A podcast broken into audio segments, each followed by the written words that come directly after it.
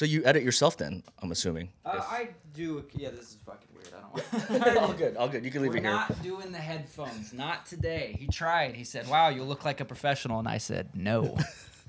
uh, yeah. So you asked me, do I edit Yeah. my own? Uh, you asked me, do I edit my own clips? Most of the time, I love editing. I feel like a lot of comedy comes straight from the editing floor. Did you, if you don't cut the clip and you don't do a jump cut right there, you don't time the music just right, it feels like it just doesn't slap as hard. Yeah. So I do like editing myself, but I'm finding the more content I put out, and I've been on like a month and a half streak so far, every day putting stuff out. I, I need to hire somebody. Yeah, dude. It, it, it gets a lot. it's a lot. It gets It's a lot, a lot, man. Especially like doing this podcast and stuff like that, this long form. You know what I mean? Yeah, The longest yeah, part yeah, is just going in there and just keyframing all the audio. Yeah, yeah, and yeah, And then the, the clips part, I'm I'm so used to Premiere. That's what I edit Mm-hmm. on, and it's I've gotten used to it now to where it's just like before when I started this, dude. My first episode took me two three days to finish, and That's a now it takes me about six to eight hours. Okay, not bad. Not, not bad. Yeah, I don't know. A, a Premiere's got to be great for long form content. I love CapCut. I'm sure people have told you about CapCut or you've seen it for the short form stuff. Just make they make it so easy. They do. Yeah, They yeah, really yeah, do. Uh, So you Big use, fan. you use CapCut. Uh, Do you like the freedom that it gives you? it's to me for comedy sketches and stand up in general they make it really easy they get that you're editing for tiktok. It seems to be designed straight for the social media platform. So before if i was editing on premiere i'd have to find and then copy in a bunch of sound effects and stuff like that. The perfect i have to search it up on youtube download it all, all these different types of stuff where in capcut they have it all for you Absolutely. they have it all for you so it makes it really easy Yeah, I use CapCut just for the captions in my in the yeah, shorts. and they're great in CapCut. It's unrivaled for Adobe Premiere. Just like it, it CapCut's captions right now are their interface, how they're doing it, it's way better. way better, dude. And it- the AI stuff too is just Yeah. insane, dude. Yeah, it, it yeah, saves yeah, so yeah, much yeah. time. I- Yeah. that's what I was doing with uh, the original clips when I first started. I was taking my time to type everything out, Mm-hmm. and I was like, that was taking me the longest, like literally eight hours to just do like two or three clips. Can't do it, man. No. you can't do it. Can't. CapCut's cool. They animate the text very easily for you and stuff like that. They do. My one of my favorite features on CapCut is the mask cutout. So if you have a person that's standing behind a neutral background, you hit one button, wait about 10 seconds, and it just cuts them out, and you can overlay that over. It's so great for sketch editing. No, no kidding. Okay. Yeah, bro. It's you know how before you'd have to trace it with your cursor Right, and stuff yeah, like that. dude, Jesus. CapCut has a, it's it's AI auto whatever you want to call it, and it cuts it out completely. I didn't know CapCut did that. I was doing everything on Canva, like all the stuff. That I like. Canva as well, but bro, CapCut. Okay. I'm telling you, and it's not perfect. Sometimes it's not Yeah, of awesome, course. but for the most part, especially if you're smart enough when you're recording to do like a green screen. I did a sketch with my Uh-huh. friend D'Angelo where we were doing newscasts, like uh, we were we were newscasters, and we just stood against a white wall, and it was perfect. Dude, that's It just- amazing. yeah, it was perfect. It was perfect. That's Highly amazing. recommend. Do you? Uh, This so video is sponsored by CapCut. I was just gonna say. Yeah. So you you've been editing before? Did you start editing before you got into comedy? Yeah, well, I was scared of doing stand up for a very long time. I Mm. did sketches for a while. It was an easy kind of jump in from school projects when they give you kind of free reign. I don't know why in English class we were recording so many videos. It doesn't make much sense to me, but that's how it was at the very No least. way. We're going to be doing a bunch of video projects apparently. So What? Yeah, I don't know how your English class was. Mine we didn't read very many books, but we edited a lot of videos. I did at least. So When did you graduate? I graduated high school in 2019. Yep. 2019. Twelve years after me. 12 years after you, bro. 12 years after you. That's you. wild, man. Yeah, they, Damn, they you're got young as digital. They got digital after you. They Yeah, got th- digital dude, after you left. My I, I always say you that. filthy millennials. I always say, dude, like that cutoff 2007 to the 2008 was a game changer because that summer was when the first iPhone came out. yeah, And yeah, a- yeah, after yeah. that, dude, it was it literally was just like a blur. The world would never be the same. Literally, literally never the same. So you going back, you you were doing sketches. Yeah, like I, I took the opportunity in English class to make it funny because you didn't have to. You could have just made a basic video editing. You know, you could have made a basic video, but I was I was looking for punchlines, putting stuff to music and, and stuff stuff like that on, on Windows Movie Maker. You remember that one? Oh, yeah, yeah, I The do. OG, The OG. video editing software. Yeah, and then uh, yeah, I, I was on Windows Movie Maker for way too long. Yeah, I was I, I did Final Cut. That was my thing. Never used Final Cut. Was in DaVinci Resolve for a minute. Used Adobe Premiere and now CapCut. Look at you, CapCut's man. my favorite. You are a little. You are an editor. Yeah. Yeah, good for you. Yeah. I like it. It's fun. And you said that it translated to the comedy, like the editing part? Yeah, because you're the director basically. I don't know how movies. Where I've only been in a couple short films and one movie, so I, I've never sat with the director on the editing room floor. But I'm assuming if you're a director, you got to be looking over the shoulder or, or proofing every single piece that comes through because that's such a critical part of a finished digital product. Absolutely, yeah. I, I found that's how I got into film. Uh, that's my background. Uh, I, I started editing, and then I later went into writing and directing. But Yeah. all my short films, I ended up at least doing the first cut, mm-hmm. and then I got lucky. I got an editor who did Blackish. Uh, Mm. He did uh, Insecure. He did a whole bunch of TV shows, and So he knew his shit. yeah, he was great at what he did. Yeah, and I already had gave him like the first cut, so it was literally to him just polishing it up. Yeah, know what I yeah. I, I have worked with. It seems like the editors I, I've had, they just need instruction, good instruction, and once that happens, you kind of send them loose, and they're they're great. At what Good they- editors, they yeah. do. yeah, good editors, Yeah, exactly, for sure, for sure. exactly. Yeah. So, yeah, yeah, how long you been doing comedy? Uh, stand up officially since July of 2022. So at the taping of this, uh, uh, year and some change. No kidding. You're in some change. You already yeah. got up at the comedy store too, huh? a couple times. Yeah. Couple times. Yeah, I'm uh, scheduled there. Uh, plug. I'm scheduled there at the end of this uh, of October. Excuse me. So October 28th or 27th. I should know that. But yeah, yeah, a couple, No couple kidding, of times. man. Yeah, super grateful. Uh, super grateful to, to Vargas for putting me up. He's the producer of the D's Nut show, the Friday show they Okay. have there. So yeah, Right, nice, dude. How was your? Uh, how'd you get your first time up there? Like, what was that like? really good networking. Uh, Really good networking. Just honest. I mean, I I'm good at what I do. I, I really I You pride are. myself. Thank you. I've only Um, seen I- you once, but dude, you're a killer. Thanks, man. I, I appreciate it. But I really try to make excellent comedy. I, I try. I'm not perfect. Everything's a work in progress, but I, I do my best. But anyway, yeah, networking is what led me. Networking is what led me there because you don't just happen upon that. There's a lot of paths. It seemed like and seems like to the, the comedy store. Do you have an interest in, in getting like on uh, the improv, Laugh Factory, comedy store? Do you have a preference? Because those are the three big clubs. I think really. Um, and Ice House is big as well, but the the ones that people most know: improv, Laugh Factory, comedy store. What what's your preference? Um, honest, uh, any of them to be honest with you. As Yeah. of right now, though, like I'm not that good, so I'm like kind of just Fair. sitting back. You know what I mean? Fair. And just trying to get that this craft better. Yeah. Um, but I go out to the store and hang out. You know what I mean? Yeah, I yeah, go to the yeah, store at least maybe twice a week to just kind of hang out with comedians. You know, get to know the door guys and stuff like that. And it's been awesome, dude. Yeah, they're they're yeah yeah yeah yeah. I've met some of the door guys. Well, nice nice guys. Is there a Um, difference between the three?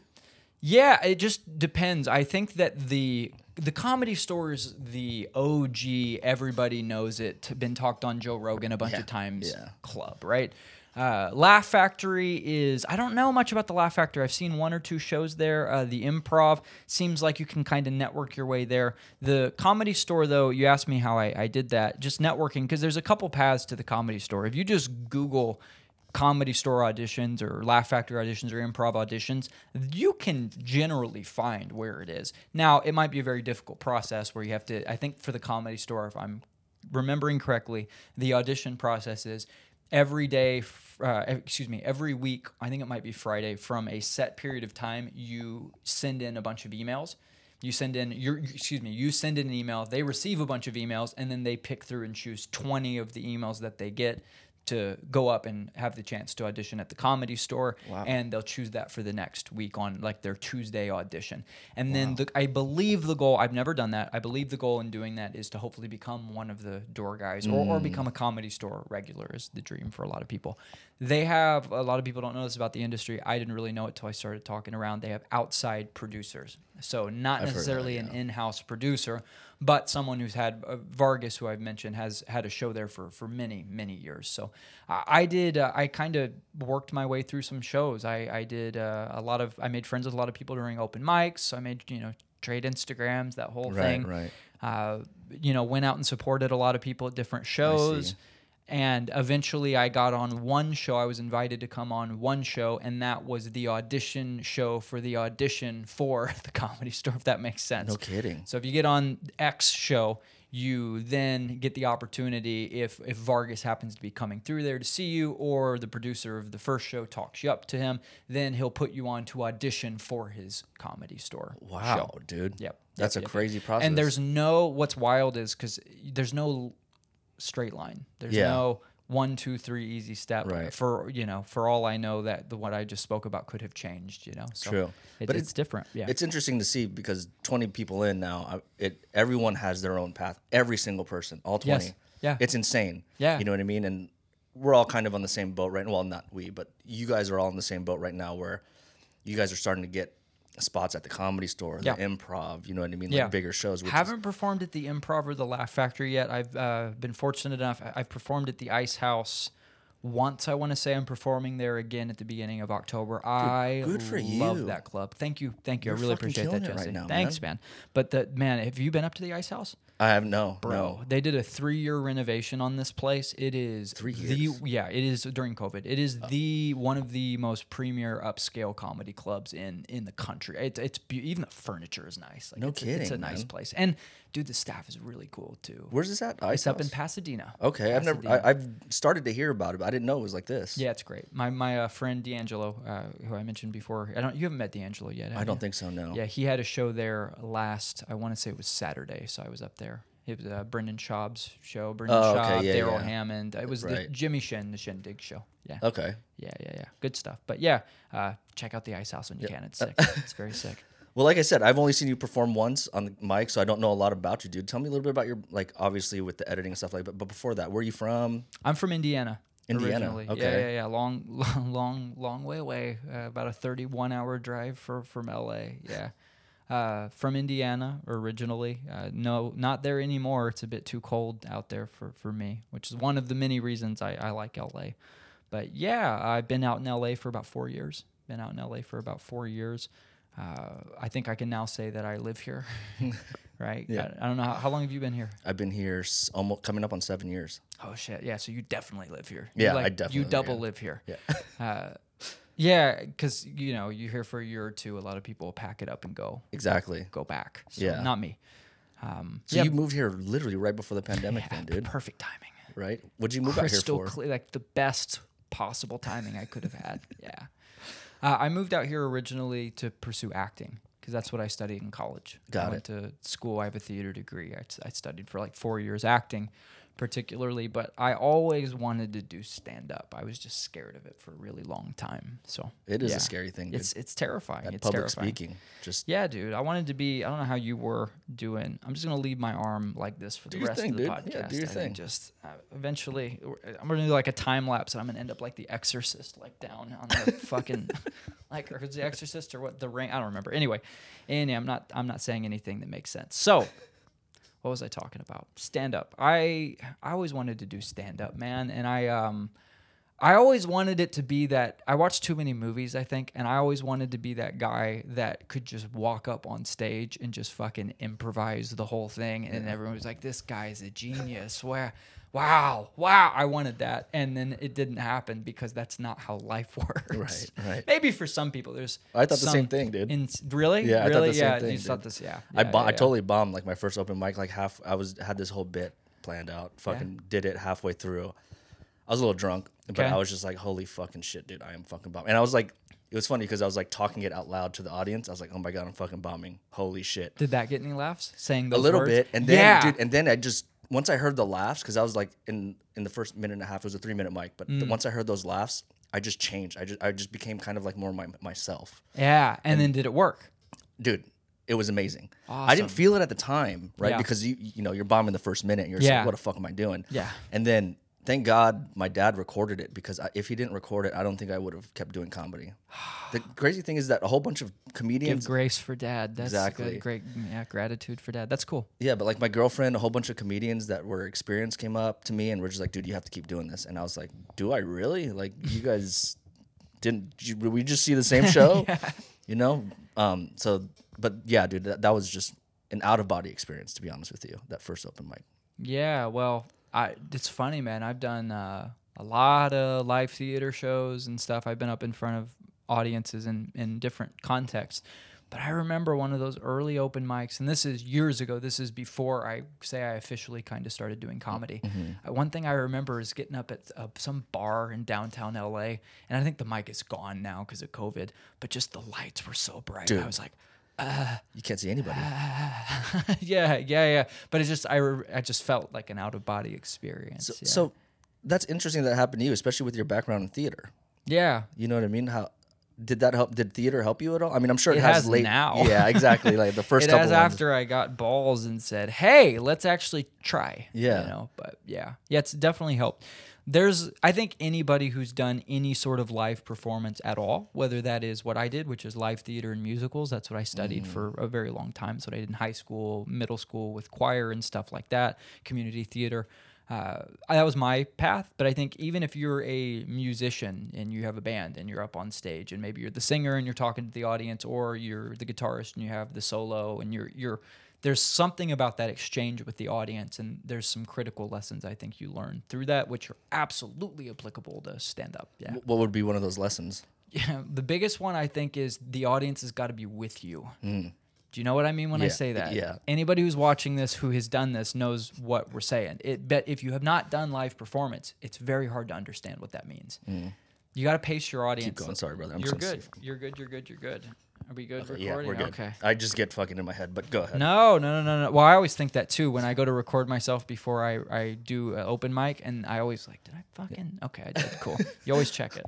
But yeah, is the audience with you? Is is the point? And if the audience isn't with you on the premise of your joke, unless you're really good and win them over part of the way through, I find that a lot of uh, comedians who are starting out, myself included, one of the best lessons I ever heard was you got to make sure they understand and are not confused by your premise when you start the joke. If Right. they if they're confused, they're not with you. They're not going to go with you to the punchline. Right. They have to be with you.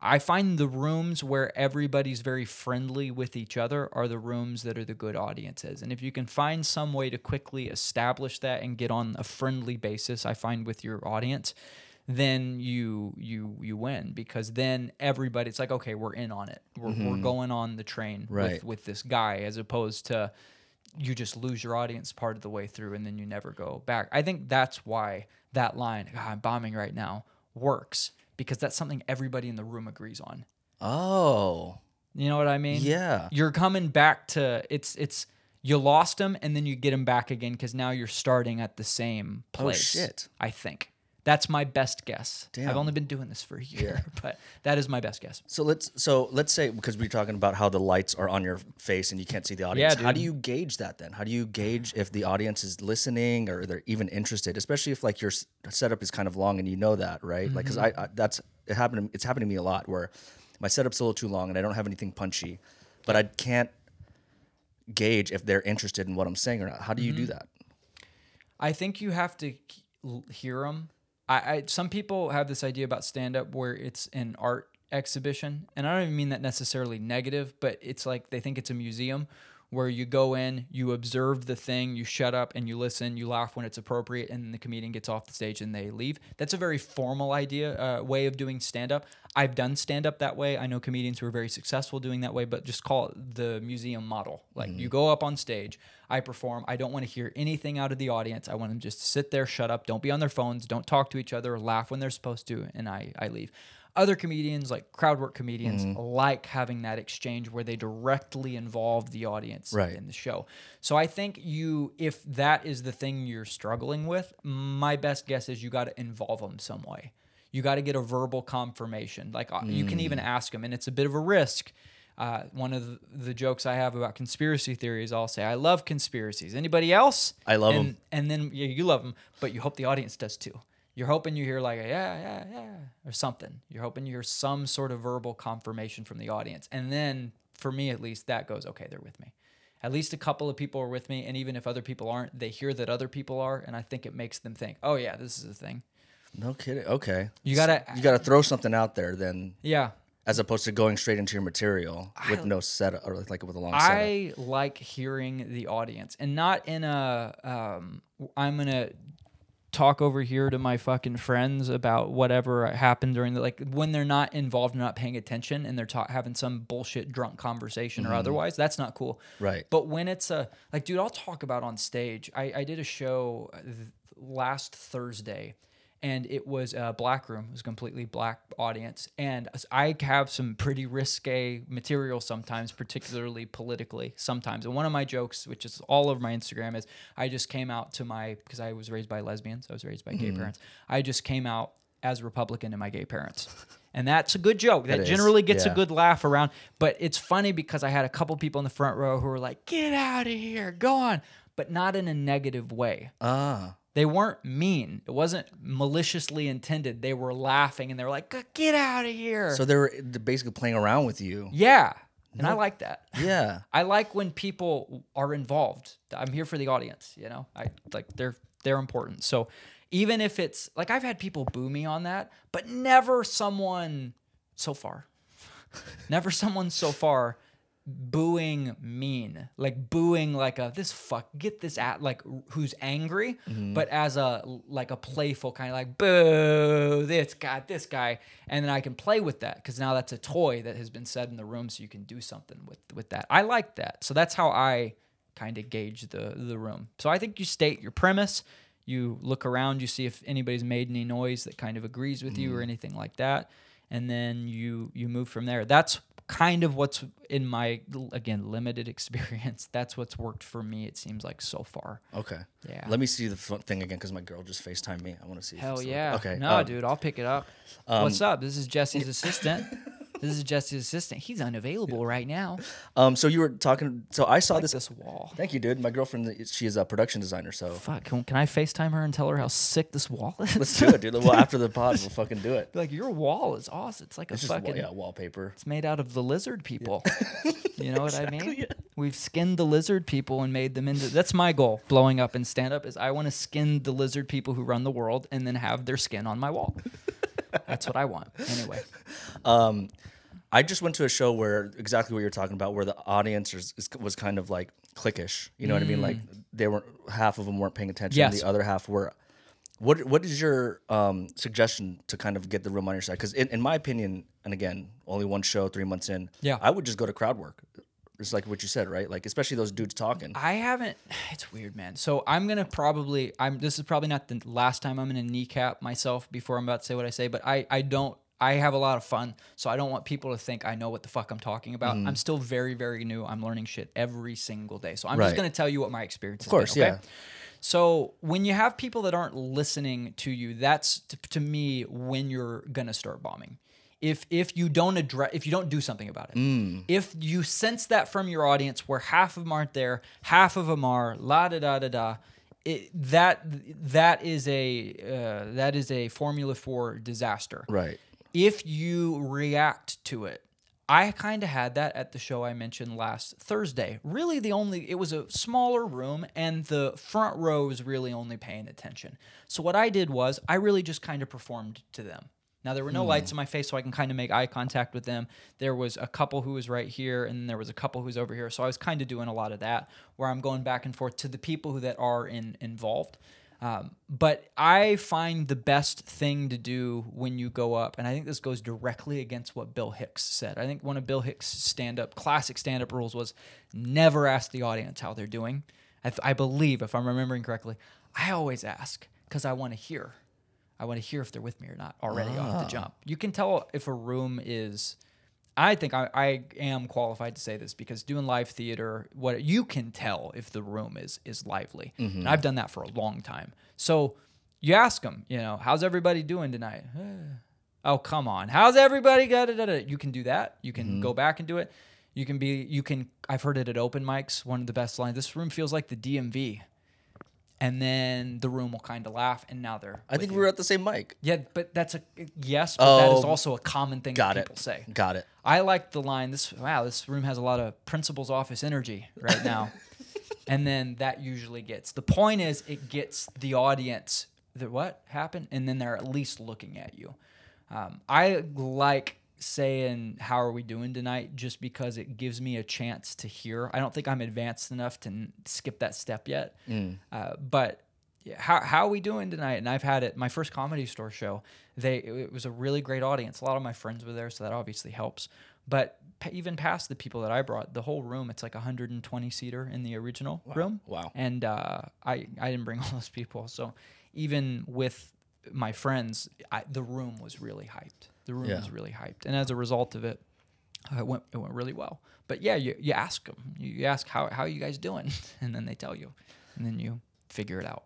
Okay. Um, you were saying you were an actor before you started comedy, and to Hmm? be honest with you, um, when I hear that from people, you can I can tell that they were actors before stand up. I can hundred percent tell. Hold on, are you saying the advice I just gave, or when you go to you hear open micers who Mm-hmm. were actors before they? Which which one are you saying? That one, the second the one, second the one, latter, yeah, yeah, because they're giving a monologue. Dude. exactly. So Yeah. that's what I want to get to. You fucking didn't do that. So I know. you telling me that you're an actor today b- kind of blows my mind because again, like I said, every single actor I've met, you can tell when they're on stage. You know, I But I can do the acting thing, man. I've done it a lot. Um, are you acting like a stand-up then? no, ah, this guy, this guy with his wall. Look at this guy. Yeah. Ah, I'm such a good goddamn actor. That's it, dude. that you're just a great stand-up now. No. Uh, I've done the acting thing. I'm good at it. Not as good. I think I'm a better stand up comedian than I am an actor now. Uh, was not that way when I started stand up. But the actors don't know how to not act. That's the problem. Exactly. They think it's. Uh, there's different performance mediums. You can do slam poetry, and it's different than stand up, which is different than delivering a monologue, which is different than stage acting, which is different than film acting. You have a lot. It's different than sketch. I didn't you know, even realize that. yeah, you have you have. Uh, I like. I took a fucking mime class. Like I like learning about different things. I like learning about different methods of, of performing, and so yeah, there's a lot of. It's just they don't know what they're doing yet. They just gotta do a couple of open mics and then kind of work it out, and then realize, oh wait, I'm not. There's not some performative. It's hard to describe. There's not some thing that I'm with stand up you're you're doing stand up you're kind of being yourself and I find when you're acting you're doing a thing. Ah. Does that I- make sense? yes, 100. I'm 100%. doing a thing. I'm an actor as opposed to so guys, yeah, so the other day I was in AutoZone. I'm just me in one, I'm the actor in the other. And even there like my chest comes out and I kind of stand with good posture because you want to perform for Right. the room, right? So for the actors listening to this, how do you differentiate or how do you mentally separate the actor from the stand-up comedian? I watched a lot of stand up comedians my whole entire childhood and adolescence. So I had a pretty good heartbeat on even if I don't uh, get it right, I know this is kind of what it's probably supposed to sound like.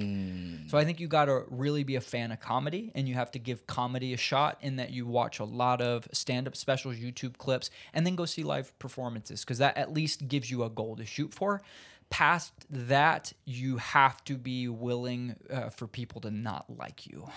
Which is hard for an actor. It's hard for an actor, man. It's hard for a lot of stand ups too, but stand ups are willing to risk it. Yeah. Way more than actors are because actors, it's not even really about, in my experience, it's not even necessarily about you. It's more so about how well can you be this character, In which is a different thing. No, in, in Oh, in acting. acting, okay, okay. In acting, it's there's this character. What's this character like? Who is he? In, in my case, who is he? What's what's he into? What's what's his motivation? Is the standard? what's yeah. my motivation? Right? Jesse, what's my motivation for this podcast? Just be yourself, brother. Be myself. All right, man. I'll be myself. You have that that you ask for the the actors, and you figure out how to be that, and you aim for that. And then if you hit it, then it's really really good and cool. I did my job. But I didn't necessarily walk out and say, "Yeah, so I'm having these problems with my girlfriend" to the audience.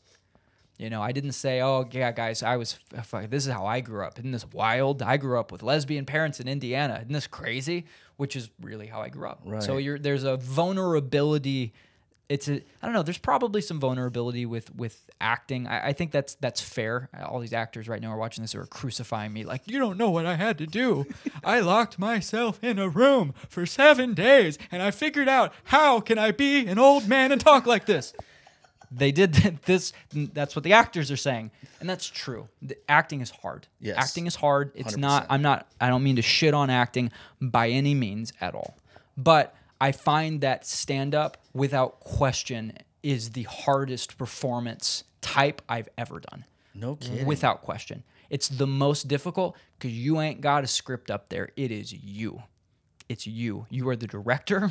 You are the actor. Mm-hmm. You are the script writer. You're every. You're the sound guy. If the microphone isn't working, you're everybody when you do stand up. Whereas when you're an actor, you got one job: get up there, show up on time, memorize your lines, be that character the best that you can, and then you're you're done. Then go go home. Let the director, the editors, the sound, let them all take care of it because you have done your job. Or stand up, I, I really do feel like you're doing it all. Mm-hmm. Um, That was a lot that I just said. no, there, not Jesse. at all, dude. Not at all. Um, a lot of actors aren't really great writers. Yeah, You, in my opinion, again, only one, but seems like you can write. you're a you're a good trusted character there, Jesse. you're a good trusted character. Thanks for having me on the podcast, by the way. Of course, dude. Much much appreciated. Of course. I like it. The clips I've seen online are, are really good, man. Keep it up. Thank you so much, man. It's been kind of crazy this past week, dude. Like I've been getting recognized by other comedians. Yeah. They're like, dude, like I've seen you before. I'm like, no, I don't think we've met. And he goes, Yeah. no, no, no, you do a podcast, right? I'm like, yeah. And Yeah. they're like, dude, it's it's one of the wildest things, bro. Yeah. It really is wild. Yeah, yeah. Um, but yeah, like what? Why why do you think you're such a good writer in separation to most actors who can only remember lines? I wasn't at the beginning um, at all. I I had to learn. I I've always naturally. Here's what I will say for me. I've always been a good storyteller. That was a big value, I guess you could say, in my family. I, I come from a, a good line of re- really good storytellers. So from a mm. very young age, I understood it's probably important to not only be able to tell good stories, but have lived a life that gives you material for those stories you gotta be a good storyteller. So I always I always loved just telling stories and what I had to do for stand up was figure out how not to tell stories and how to tell jokes because they're two different things. Mm-hmm. You can make a you can blend in a bunch of jokes with a story, which is good. That's like uh, easy one I think most people know about is Bert Kreischer machine, like the Bert Kreischer machine bit. That's a story for sure. Right. But it's really well structured and it has laughs every, you know, what's the standard in the industry? They say eight to 12 seconds. seconds, Yeah, yeah. something like It's crazy, There's dude. there's and he and yeah, but he's lived a life that gives you that, right? So for me, you said I'm a good writer. Um, yeah, I just I had to try. I had to actually figure okay, let's try to actually okay, I got a laugh here as opposed to not getting a laugh here. Why am I going this long without? Oh, it's because I'm trying to tell a story or I'm setting up for a punchline as Right. opposed to just getting laughs along the way. You, for me, it was trial and error, I guess, in, Uh-huh. in uh, open mic nights. But again, I almost autistically so listened to so much stand up and comedy growing up. I think my ear picked it up pretty quick. Like, oh, this is what this is Like the to sound. cadence and everything. Yeah, Yeah. cadence. How Carlin, George Carlin, always Mm, talks yeah, about yeah. the cadence, like how how he does with it. Yeah, those sorts of things. Um, I guess. So your writing, when you kind of maybe started like taking it more serious, were you still writing stories and then putting punchlines in it, or how would the, how did that process go for you? Did you have like a Um, punchline and then just created a story around it? I don't know. Uh, now I'm trying that where no, I'm uh, the opposite. Now I'm trying where I got because I got some crazy stories that I want to put up on stage. It's now finding where are the opportunities to make people laugh along the way. Because if not, then I'm uh, I, I think doing a different thing than stand up. I'm being a storyteller. I'm doing spoken a spoken word show, and I I, I want to do stand up. So yeah, for now, right now it's that process. In the beginning, I just had to kind of ditch some of the stories and just find funny things to talk about. So not this happened in my past. Excuse me. Here's plot point A, B, C, D. Boom. Big conclusion. Ah, and then we're done. Which is kind of like a story how you're how you're setting it up. I had to find. Oh, I like drinking Bang energy drinks. Okay, what's what's funny about that? Well, there's something about that. A good mentor of mine, uh, Craig. I'm gonna get his last name wrong, and I feel so bad. We'll edit Craig it and then we'll. Spivak. No, we can leave it in. It's Craig Spivak or Craig Spivak. He does uh, comedy lessons, like private sessions Okay. where he works with you on his bits, and he's one of the best teachers ever. I did a session with him the other day. Highly recommend him, by the way. He hosts a lot of time at Fourth Wall. Okay. So he's a cool guy. I think I've heard that name before. Yeah, he's cool. But uh, something he told me really early on that helped tremendously was it's you got to have the one that I remember very much is weird. What's weird about this? But there's like five. What scares you about this? What interest? Uh, I'm gonna get it wrong, and he's gonna crucify me later. But what? Uh, what? What's scares you about this? What? oh, it's not right, but interests you about this? What about this is funny? What has has the color, the shape, the sound of funny to it?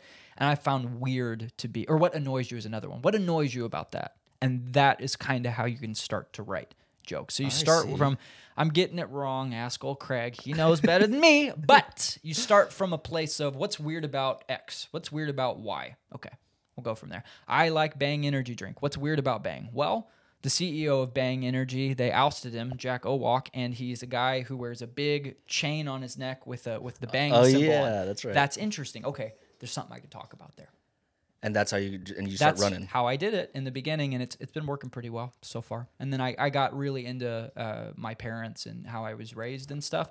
That's these days probably about the first three or four minutes of my set. And uh, I don't did I do that at the open mic that you were you, You at? kind of slightly touched it. and Yeah, re- but what I'm- remember, it was like one of those mics where you were just like, "Well, not, we're not getting any laughs here, so I'm just going to tell stories." yeah, yeah, yeah, yeah, yeah, yeah. Which I thought, dude, it's, uh, that's something where I haven't even gotten till yet. You know what I mean? To where it's like an open mic and you you catch that and you're like, all right, fuck it, fuck this material. Let's just uh, energy's contagious, man. You uh, you go into some of these mics and very lively. I've been to some open mics and you high five each other afterwards because everyone's having such a good Right, time and yeah. everybody kills it. And then you have some where it's just yeah, dude. that's the vibe. Yeah, it's just very quiet, very Yeah. very quiet, and then you do your best, and then you hope that one of the comedians before you opens up the room, as they say, where they're so funny they get everybody kind of laughing. A good host can do that, by the way.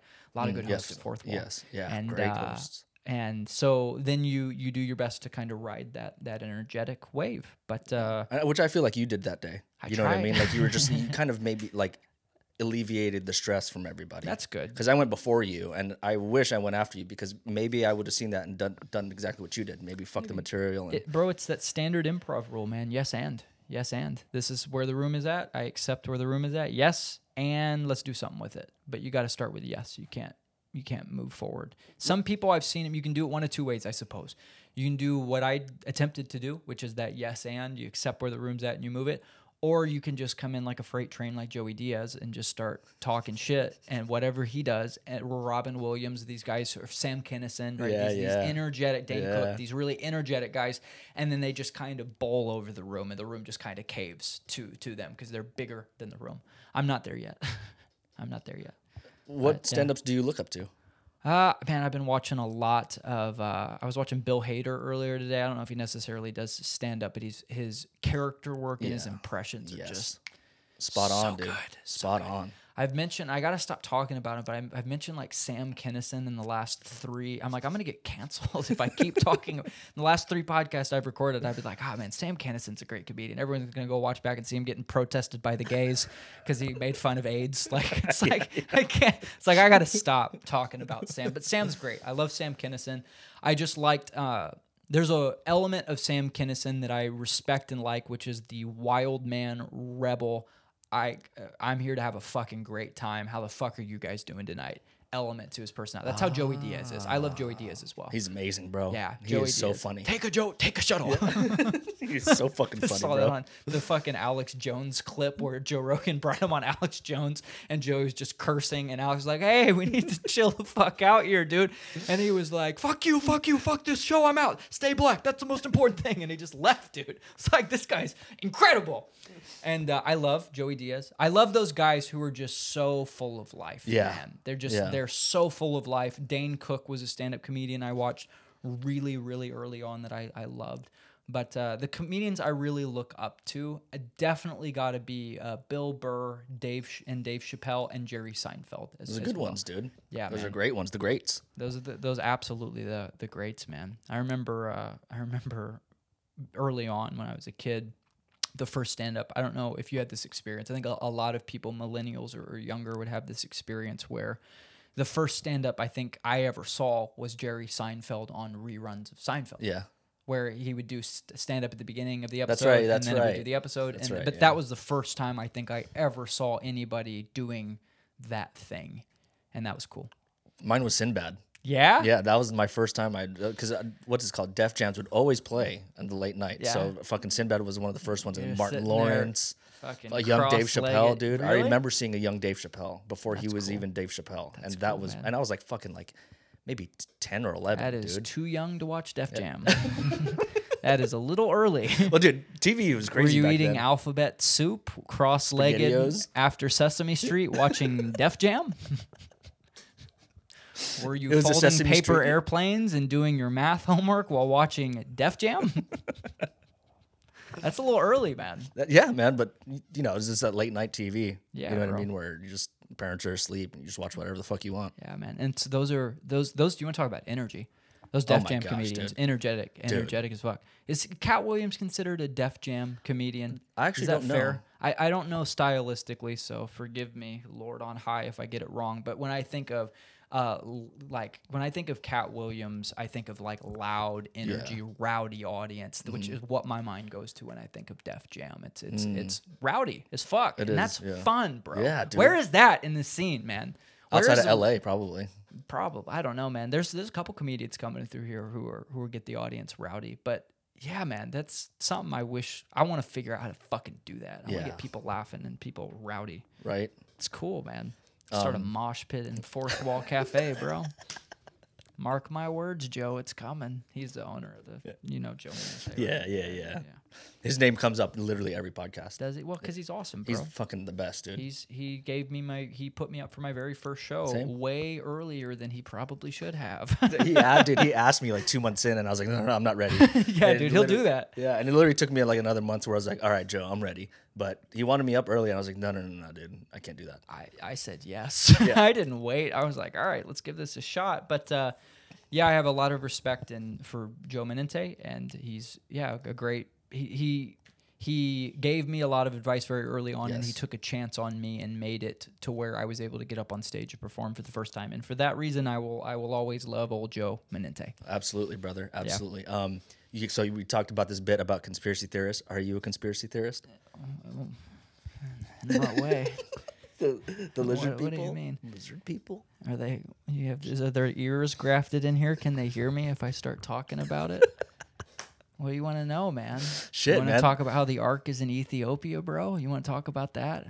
I I, The Ark I, of I the believe Covenant it. is in Ethiopia. I that's being that. guarded by men who go blind within three years because of the radiation poisoning because it was a power plant. Do you want to talk about that? We can talk about it. I actually didn't hear about this. It's Let's- dangerous, dangerous territory we may be treading on. I didn't actually know about this. What is what is this? You're not friends with Klaus Schwab, are you? I know all about this, dude. there are three boxes you should never open with me. And we can open one if you like. Three boxes, Lil Parker, you should never open. Number one is conspiracies, ancient Egypt, all that shit, because I love it. It's, it's I like my it, favorite yeah. thing. The other thing, which is all the podcast I'm doing right now, is comedy, because I love stand Mm-hmm. up. Just comedy, the history of comedy, stand up. And the other is BDSM, which I've already talked about. I've already talked about on, on pod. If you want to open that too, that's fine. But all right, you want to open it up? We can open it up. What do you we'll want go to the know? BDSM later. But What do you uh, want to know? I what- have all, look at let's- how I'm dressed. I have all of the answers, dude. That's- I know it- everything. It's kind of different because you, like you said, you grew up with lesbian parents, so I don't Yeah. meet a lot of. that was a conspiracy.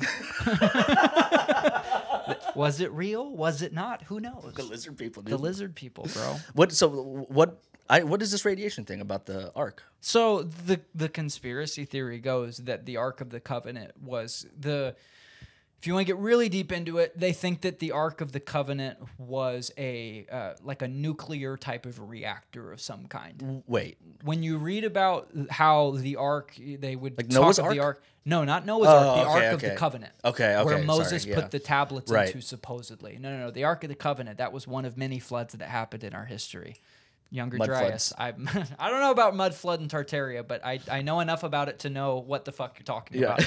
Uh yeah yeah yeah yeah. Um yeah the ark of the covenant which was the the biblical where they put the pieces of the of the 10 commandments in and it was spoken of this thing this ark this box where the tablets were in could level cities. It had tremendous power. They would the hebrews would point it at a place and it would it would completely wipe off it, their enemies out. Like it was this some kind of weapon some kind of it had god power to it so to speak right? Mm-hmm. and so the story goes that they thought that the pyramids were tombs because they found boxes in it and they were like oh clearly this is where the sarcophaguses would go Right. but the story goes that maybe particularly in the biggest of the great pyramids the ark of the covenant sat in the middle and it was a reactor that powered the pyramids as some type of power plant is what the story Holy goes shit. and then the ark was lost to time. It traded hands many times, was taken out of the pyramid.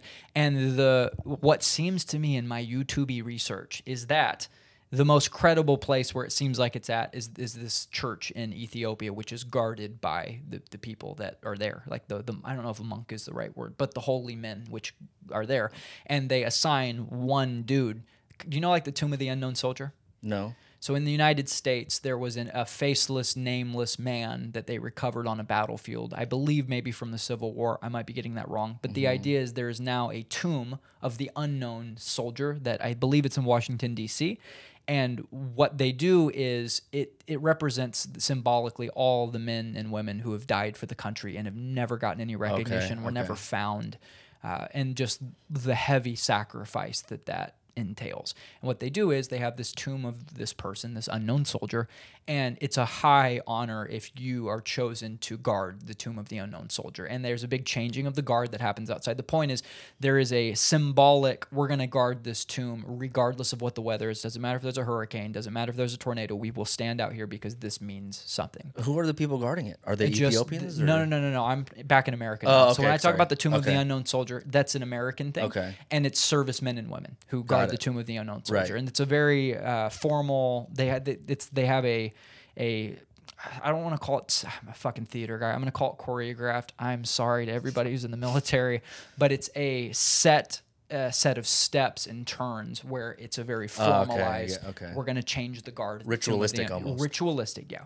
And so they have a similar thing in Ethiopia surrounding this mysterious object that rests inside this housing of some shit. kind. And they guard they give the honor to one man at a time. And the man within being around the object dies within three years and goes blind. And that blindness is a symptom of radiation poisoning. So the idea is that perhaps I love Graham Hancock, obviously. and so that's where Graham Hancock thinks the Ark of the Covenant Dude, is. that's kind of wild because um the I just I'm starting to build a relationship with God. I don't know if you saw the episode with Luke Walls. I did not. Luke is religious, yes. Yeah, he's a Christian guy. Yeah, um, but I'm building it, whatever. But I just found out Such that, high spirituality, such dark, dark humor. oh Luke my Walls. gosh, dude, it's so dark. He's one of the best writers I've ever seen. He's Agreed. awesome. Yeah, Agreed, he's dude. great. Agreed. So you're building a relationship with God. Yeah. Christian, otherwise. I don't know yet. I don't know if it's a religion thing, Yep. right? But it's more so of a faith-based thing where I, I want to build it first, and then we'll see where it takes me. But Sure. I just found out that the oldest Bible was in Ethiopia. Yeah, dude. It was yeah. The uh, Christianity was in Africa via Ethiopia uh, a long, long time yeah, ago. which I had no idea. Yeah, man. I did not know. So this is actually kind of weird how this kind of came full circle with you talking about the Ark of the Covenant. The Ark is in Ethiopia, bro. I And- want to go see it. who, who is who's th- these people are guarding it? They're Ethiopians or Yeah, my only Yeah? goal in doing stand up is to become so famous they let me get radiation poisoning by just seeing it. I just want to see it. Then you'll just be a blind stand-up. Yeah, bro. It'll add, you know, I need to get more diverse. I'm a, I'm a straight white male. That doesn't lend itself very much to much humor these days. Uh, no, no, but uh, that's my plan. I'm going to become a blind stand up comedian who's seen the face of God in Ethiopia.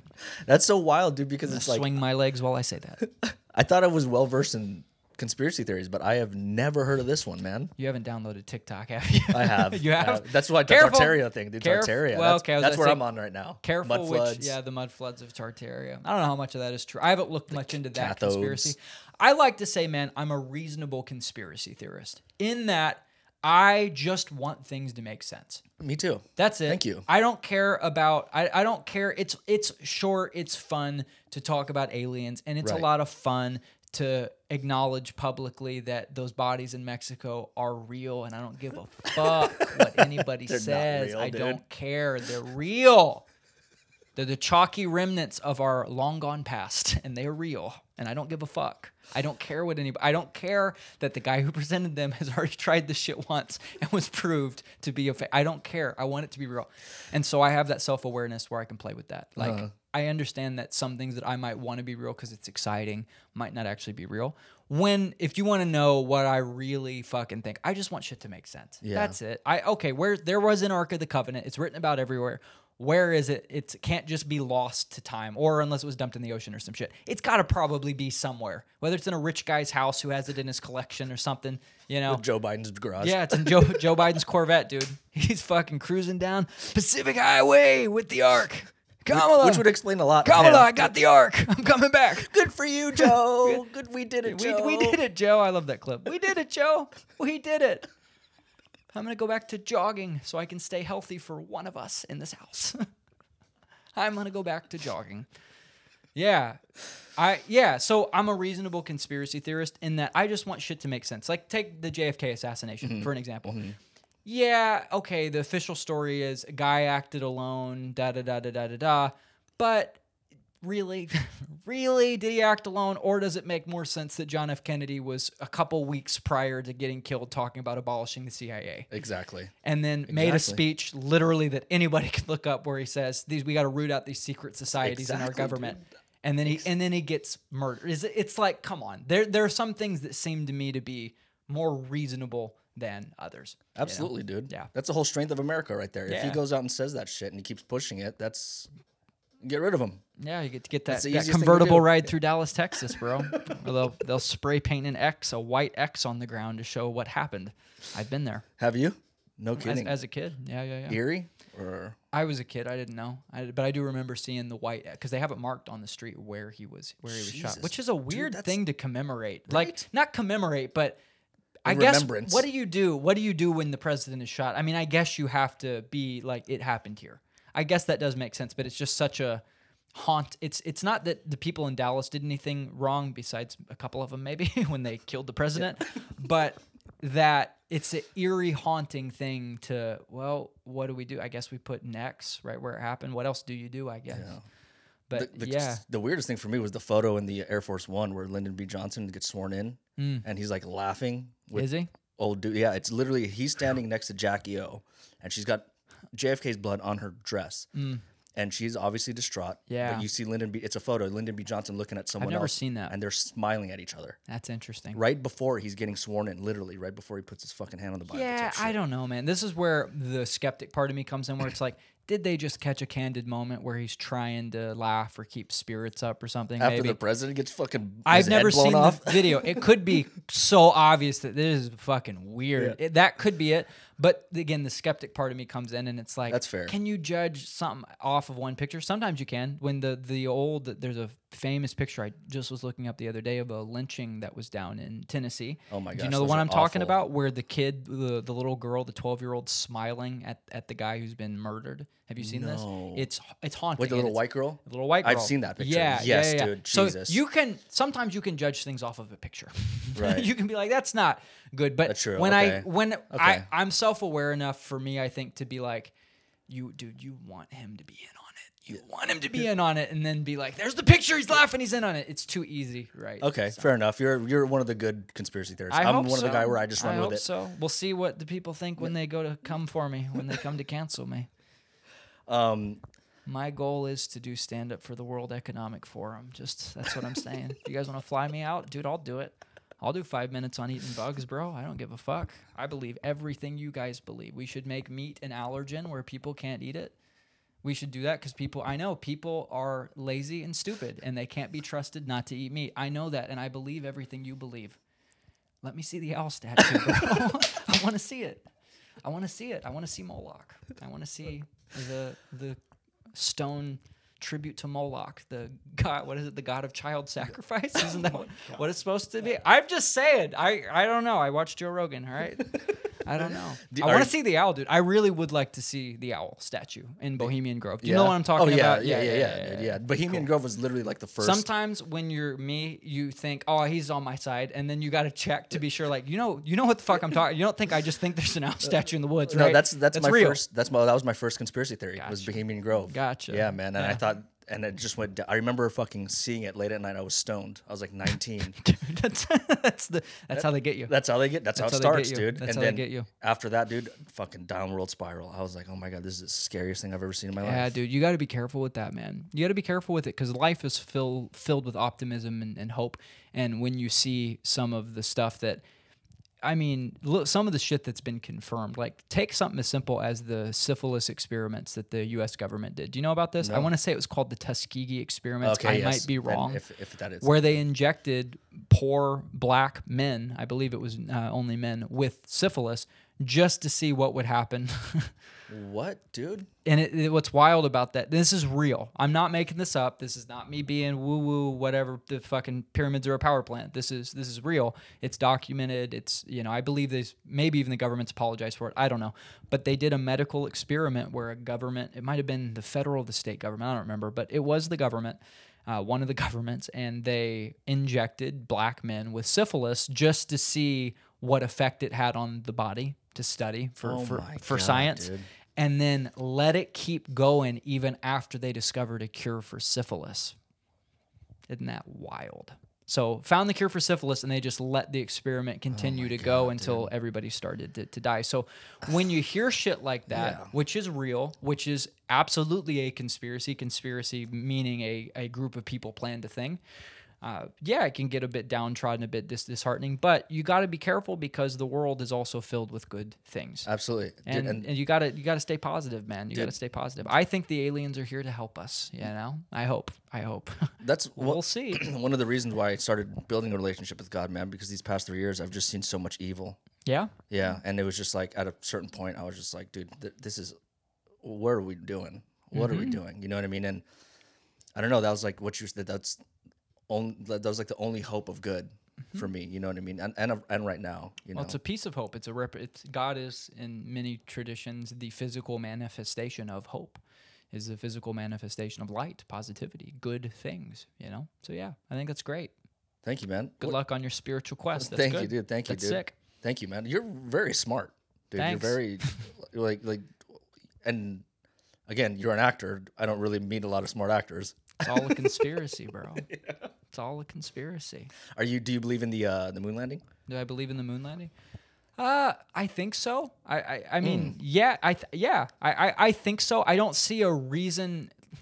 Yeah, maybe we wanted to show that oh, we have the technology to get on the moon before the Russians. That to Yeah. me would be a plausible reason to fake a moon landing. Right. Uh, when there's that much international pressure, we got to beat these fucking guys, or, or we're, we're going to be screwed. Right. Um, past that, I, I don't know. I uh, that's where I'd be optimistic. Yeah, I think we went to the moon. I think we went to space. I, I don't think that there's too many people that are going to space now to where we couldn't, where we didn't have. It just to me, there's too much evidence that we did land on the moon. So I think we landed on the moon. I think we Okay. landed on the moon. I think we are actually in space. I do hope Elon Musk gets us to Mars relatively soon because I think that'd be cool. Mm-hmm. But uh, yeah, I do think the moon landing happened. Flat Earth guy? Damn it! I haven't met one person who's a flat Earth person. I have to say that to him because I can tell he's not one of us. I have to say that to him, but we know the truth. no, I'm not a flat Earth guy. The Earth is a, the Earth is the Earth is round. yeah, dude, it's round for sure. This is so weird because you did you fucking What are you, a scientist, bro? You know the Earth is round? Okay, okay. You opened up with one of probably the conspiracy theories I've never even heard of, and it's so deep. And Yeah, then dude. fucking these ones I'm throwing at you. You're like, Yeah, yeah, yeah, deep, not flat. Okay, okay, okay. All right, this guy. What's another conspiracy theory that I may not know about? That fucking. I don't you know, dude. Uh, what are you what are you going to talk about? Uh, pro- I love the uh, the Anunnaki. Have you heard the Mm-hmm, Anunnaki shit? Yeah, so you know about that. You know the truth, like I do, about our ancient genetically modified past. I've I read know. Zecharia's. book. I forget his name. Zecharia Yeah, Sitchin? yeah, I, Sitchin, I've yeah. not read the book. I need to read more. Yeah. I need to read more before I start talking about this shit on podcast. Probably. Um, what's a conspiracy theory you might not know about? What's a little known conspiracy theory? I don't know, man. I'm trying to rack my brain. You know about Tartaria? That's that's like a fringe. Fringe in the sense that not many people know about it. Conspiracy theory about the, the Great Mud Flood. Do you know about the Chicago World's Fair? Oh my gosh, dude! Don't get me started on these world fairs. Okay, fuck. You know Yeah. about the Chicago World's Fair, man. Don't get me Wow. started on those. This has been fun. Yeah. Okay, Next week we'll be having no, no, I'm kidding. an alien, an actual alien on the successful dude. failure. mm-hmm. Um, Sometimes you go to make a joke and you're like, I, I shouldn't say that on a podcast. When you say All alien. I immediately go, oh, it'll be a, a prominent Hispanic comedian who came over. He's got Carlos quite the story. Carlos Mencia. stealing all of his jokes. Yeah. I don't know. I I'm in a weird place with the Mexican people because my grandfather's Mexican. Okay. I don't know if I'm allowed to joke about it or not because I was raised by lesbian parents. My mom is half Mexican, obviously not the blood related mom, but the one who stayed home with me th- throughout most of my childhood, right? So, but yeah, my grandfather's a full blooded Mexican. Did you know about that conspiracy, Jesse? Did you know about that one? Got him. Got him. Nailed it. That's true though. It's true. Uh, so, since you brought it up now, BDSM. What what what, what is what like what? I should. You're into it? Up. I shouldn't have brought it up, bro. I should have brought it up. Well, slightly touch on it. Slightly, slightly touch touch on it. it. you- you Slightly got my ears- spank on it. Yeah. Slightly rub it to make sure that the skin is not in, in pain. Yeah, let's do that. What do you want to know? So you're into it, I'm guessing. no, I just brought it up for no reason. yeah.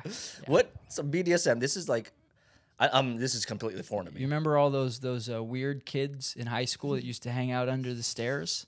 We grew up and we got hobbies, mostly Torture. mostly yeah, be, sexual sadism and masochism. Generally, generally that. Ha ha ha. What do you want to know, man? What do you It's wild, dude. I, I, I, so I just, I'm not gonna say his name, but I just talked to a comedian, and he said he just got with like one of his first girls where she was into BDSM, and apparently, Oh boy, that's a that's a heavy first experience I- I- when you don't realize that that's a thing, and then someone's like, "No, this is totally a thing," and you're like, "Oh fuck, I've waited on this my whole life, and I didn't even know." But he was, went in and talked about how you're supposed to check in on someone a couple hours after. Well, I was about to say, yeah, absolutely. So that's aftercare.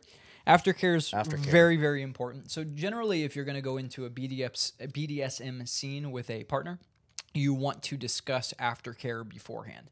Meaning, what do you like after you have been uh, after Oh. you've been in that vulnerable position after after you after you've had sex or after you have gone through they call them in BDSM scenes.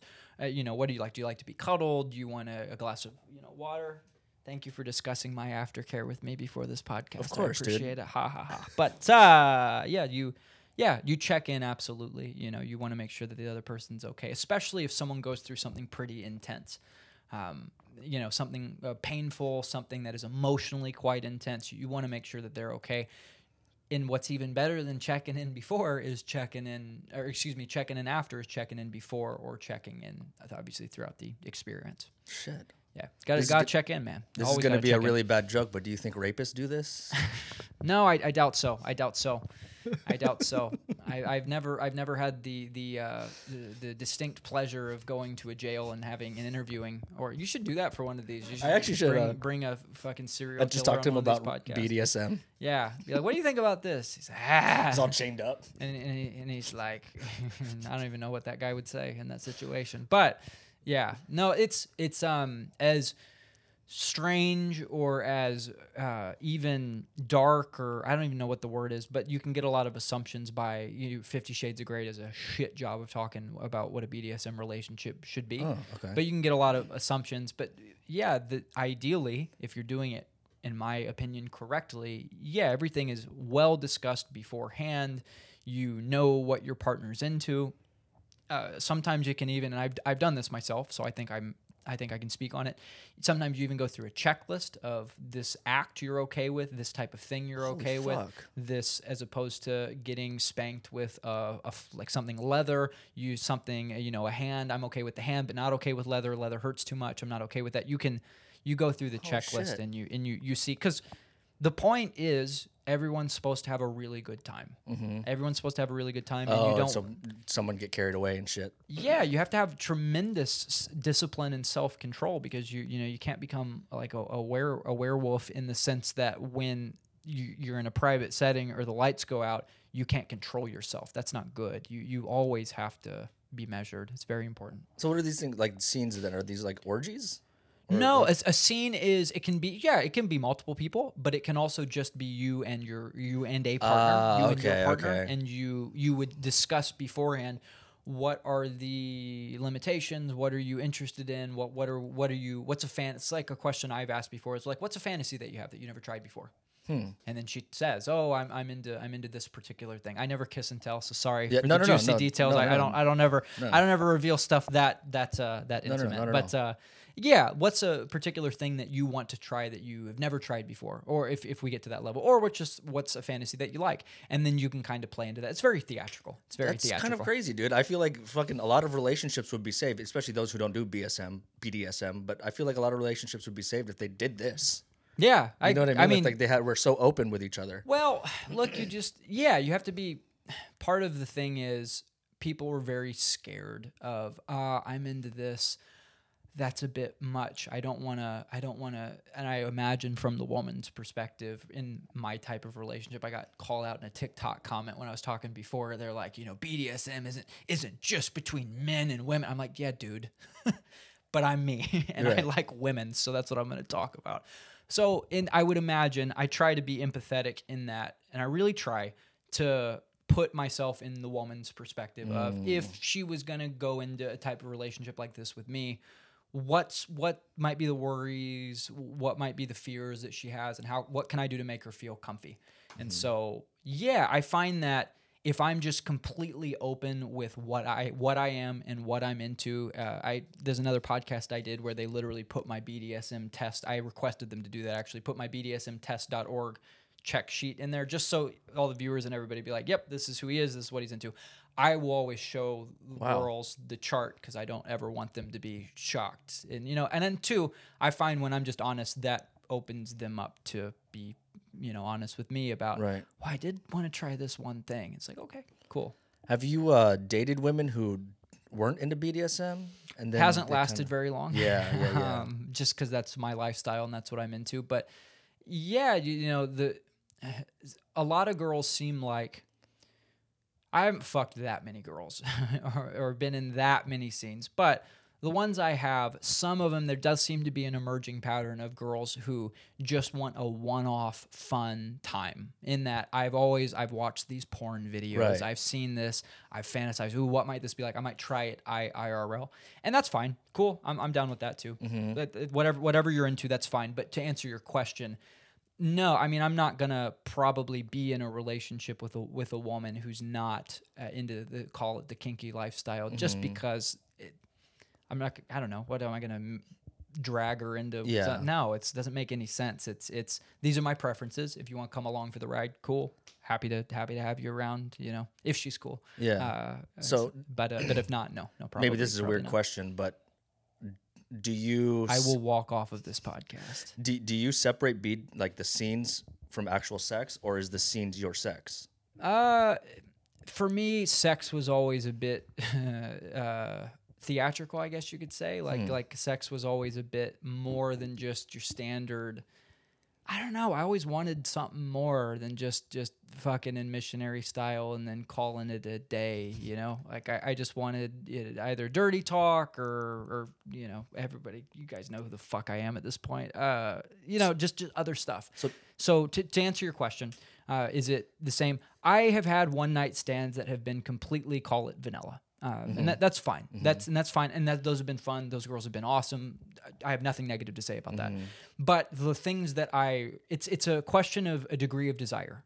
What do you really like at the end of the day? For me, I really like the kinky BDSM lifestyle. It's what I am. And so when I participate in that type of a sexual experience or that type of a BDSM scene, that really does it for me, and I really like it. Whereas if it's vanilla, it's okay, but but it's it's not. I, I desire, if I'm being honest, I try to be as authentic as I can, especially when I'm doing podcasts and stuff. If I'm being honest, yeah, I like it when it's kinky. It's Yeah. fun. Yeah, It's absolutely. fun for me. You know, you said you equated dirty talk to BDSM. Is that like Meaning more than just so many guys are quiet in, in bed. Right. When I've when, when I've talked to girls about like, oh, what you know, what's because you because a lot of times participating in a BDSM scene or an experience is one of the most intense or one of the most um, I don't even know how to describe it. It's it's a big deal to the girl if it's her first time. Got it. Right. So in that you get to start talking with her about, oh, well, what was this like for you? Did you like this? Whatever. And then it, you can kind of start to hear. And, and two, I've just watched BDSM podcasts online and stuff. so I've. I've heard people, most men just are quiet. Most men don't talk. You know, there's no dirty talk to the woman. There's no, from what I have heard. Uh, and- really? yeah. I mean, what are you into? You I do- may do- be do- fucking BDSM then, dude. I'm a fucking yeah, talker, bro. brother. I'm t- I Fucking- fucking talk, dude. You know, I fucking I'm a verbal guy, I guess. Because for, the, how long have you been with your girl? seven, seven If years. I get too touchy, tell me. I'll, I'll no, back no, off. I yeah, ask whatever you want. But I mean, yeah. So you've been with a woman. I've never had a relationship that that Good long. for you. Thanks. Thanks. Uh, while she's on the Eiffel Tower, just longing, like, where is he? What is he doing right now? What is my man doing? That's not French. Was what is my man doing? She's got like A a, French? Does she have a little bit of a French? no accent? English accent. She's half English, half French. Half English, half French. Just a little bit of English. Yeah, what is my man up to right Yeah, now? Yeah, exactly. He's probably talking about how much he loves me.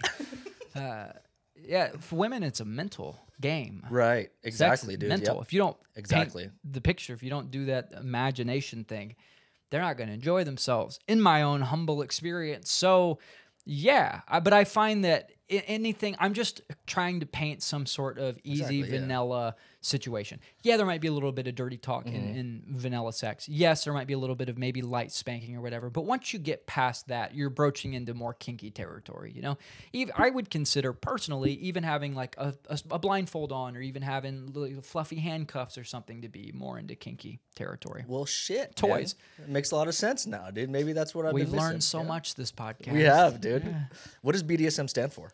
Bond. The Wikipedia article will tell you it stands for something along the lines of bondage, discipline, sadism, and masochism. So dominance, submission is in there too. The the acronym pairs up a bunch of different ways. So bondage, submission, SM, BD, right? So, but yeah, bondage, discipline, sadism, masochism, uh, dominance, submission, that that sort of thing is what it just un- encompasses the umbrella of. Holy shit, man! I did not know about BDSM. I thought it was I just give you, you know. some book recommendations if you want after we're done recording. All right, maybe that's a. I mean, Luke gave me a, a book about Christianity and giving me Here's BDSM. what we should do. We need to get Luke back on here. I'm gonna be on one shoulder, and you're and Luke's gonna be on your other shoulder, and we're just gonna whisper things in your ear and see who- has your soul by the end of this podcast. That's actually I a would idea. view consensual, honest, uh, positive sexual experiences is absolutely part of the the good. You know, people, people. I've been a, uh, I've been being, you know, with porn and stuff in- Yeah. in, the past. I've, I've absolutely used pleasure poorly. In the sense of you know just given into addictions or given into stuff Mm, like that, but mm-hmm. you know p- pleasure is a part of life, so you gotta you gotta use it well and learn to be measured and, and disciplined with it. So you know, can't. I think any addiction is bad. Porn, weed, nicotine, alcohol, Yeah. caffeine. I've been caffeine. I'm, I'm off caffeine right now. I need to stop because I'm just chugging fucking bang energy drinks. Sorry, kidding. Jack, but it is what it is. Yeah, I've, I mean, I'm I've been drinking caffeine again for like the past couple weeks, but it, it's wild when you go for like three weeks to like a month without having caffeine, dude. That first sip, holy shit! It, it Dude. shoots, and I just don't like that. I don't like being a slave to any particular substance or thing. Like I said, porn. I mean, yeah, man, you gotta be careful with porn because it will, it'll get you. It gets you, dude. It'll get because it, it's just too easy to just. It's so easy. It's so easy to just pull out your phone and see. Ex- I, it's not so much the content. You absolutely can go down a rabbit hole, and that's that's terrible as well. But really, just the idea of I can see now the exact type of scene that I want to see. I can see the exact type of sexual act I want to see in literally three seconds. That's not good for your brain. I don't think it has not been good for mine. Right. Just that immediate gratification is just it's you need to you need to establish good relationships with people. You need to you know you need to be it. It, it shouldn't be that easy. Yeah, I've- I've- shouldn't be that easy. I've heard a lot about this lately, just because I feel like a lot of the, especially boomers, will talk about how Gen Z has that problem with porn. yeah. And to be honest with you, I don't. I, I again, I think I missed that kind of wave. Good. Good. you know what I you, man. mean? Where Good I mean, of course, I watch porn. I watch a lot of porn. I used to watch a lot of porn, but sure. it's interesting to kind of see how that's for, because it's so easy for your generation to have watched porn. With my generation, there was only one computer in the house. Yep. You know what I mean? So the, you kind of had the to be access secret, was limited. Yeah. limited, very limited. You Yep. know what I mean? And then obviously late night television where you had fucking I don't know Sue Johanson. Do you know Sue Johanson? No. dude, she was an OG. She would have she had the show where it would come on at like midnight, and she would just review sex toys. That's She's hilarious. older, like sixty year old woman, and oh, people would funny. call That's like in. a Dr. Ruth type thing. Yeah, don't know if yeah. You know, Dark Dr. Ruth. Yeah. Sam Kinison always used to shit on So- Dr. Ruth. Yeah. people would call in and they would ask that her about you know this toy and Mm-hmm. stuff like that, and then sh- you could order it. So it was basically like an HVC kind, but for sex toys. Yeah, That's dude. funny. So she was an OG, but it, it it's just we didn't get the mass wave of Well- pornography because even now, dude, I'm just like, what the fuck? You can't no, even dude, find what's anything even anymore. more wild is how AI is getting wrapped up into this. I'm really happy I quit before the AI shit happened because d- imagine what AI can do with with porn. Oh If you can God. generate any image you could ever oh want oh my ever God. for any length of oh time. Oh my God, I dude. know, right? it's heavy. Jesus. That's heavy. You know, and I, there's gonna be a ton of, I'm sure, legal something that has to pass because you can, I'm sure, just oh make. Oh my do you ever see the, the. Twilight Zone episode or not Twilight Zone, the Black Mirror episode where the guy gets the girl's DNA off of a fucking sucker and then puts Yes. her in a simulation? Yes. Yeah, yeah, yeah, yeah. It's that's we're not there yet, but it's moving there, particularly in a video or a, a, a image format. So, yeah, that's it's it's dark and it's not good. It's Do you- not good.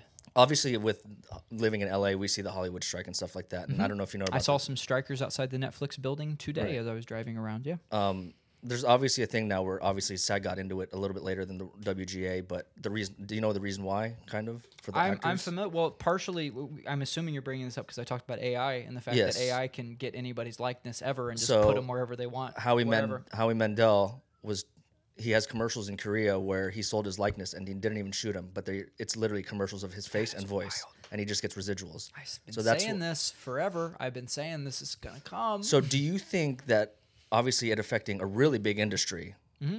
Do you think it's to affect stand up at all? AI? If so, in how? my own experience, I use ChatGPT a lot. I use I will I will completely own it if anyone ever wants to fucking call me out on it. On stand-up sketches, some of the sketches I do for Uh-huh. Instagram, I will absolutely use ChatGPT to flesh out a premise and give me a basic skeleton for a sketch. The problem is ChatGPT isn't funny. Mm-hmm.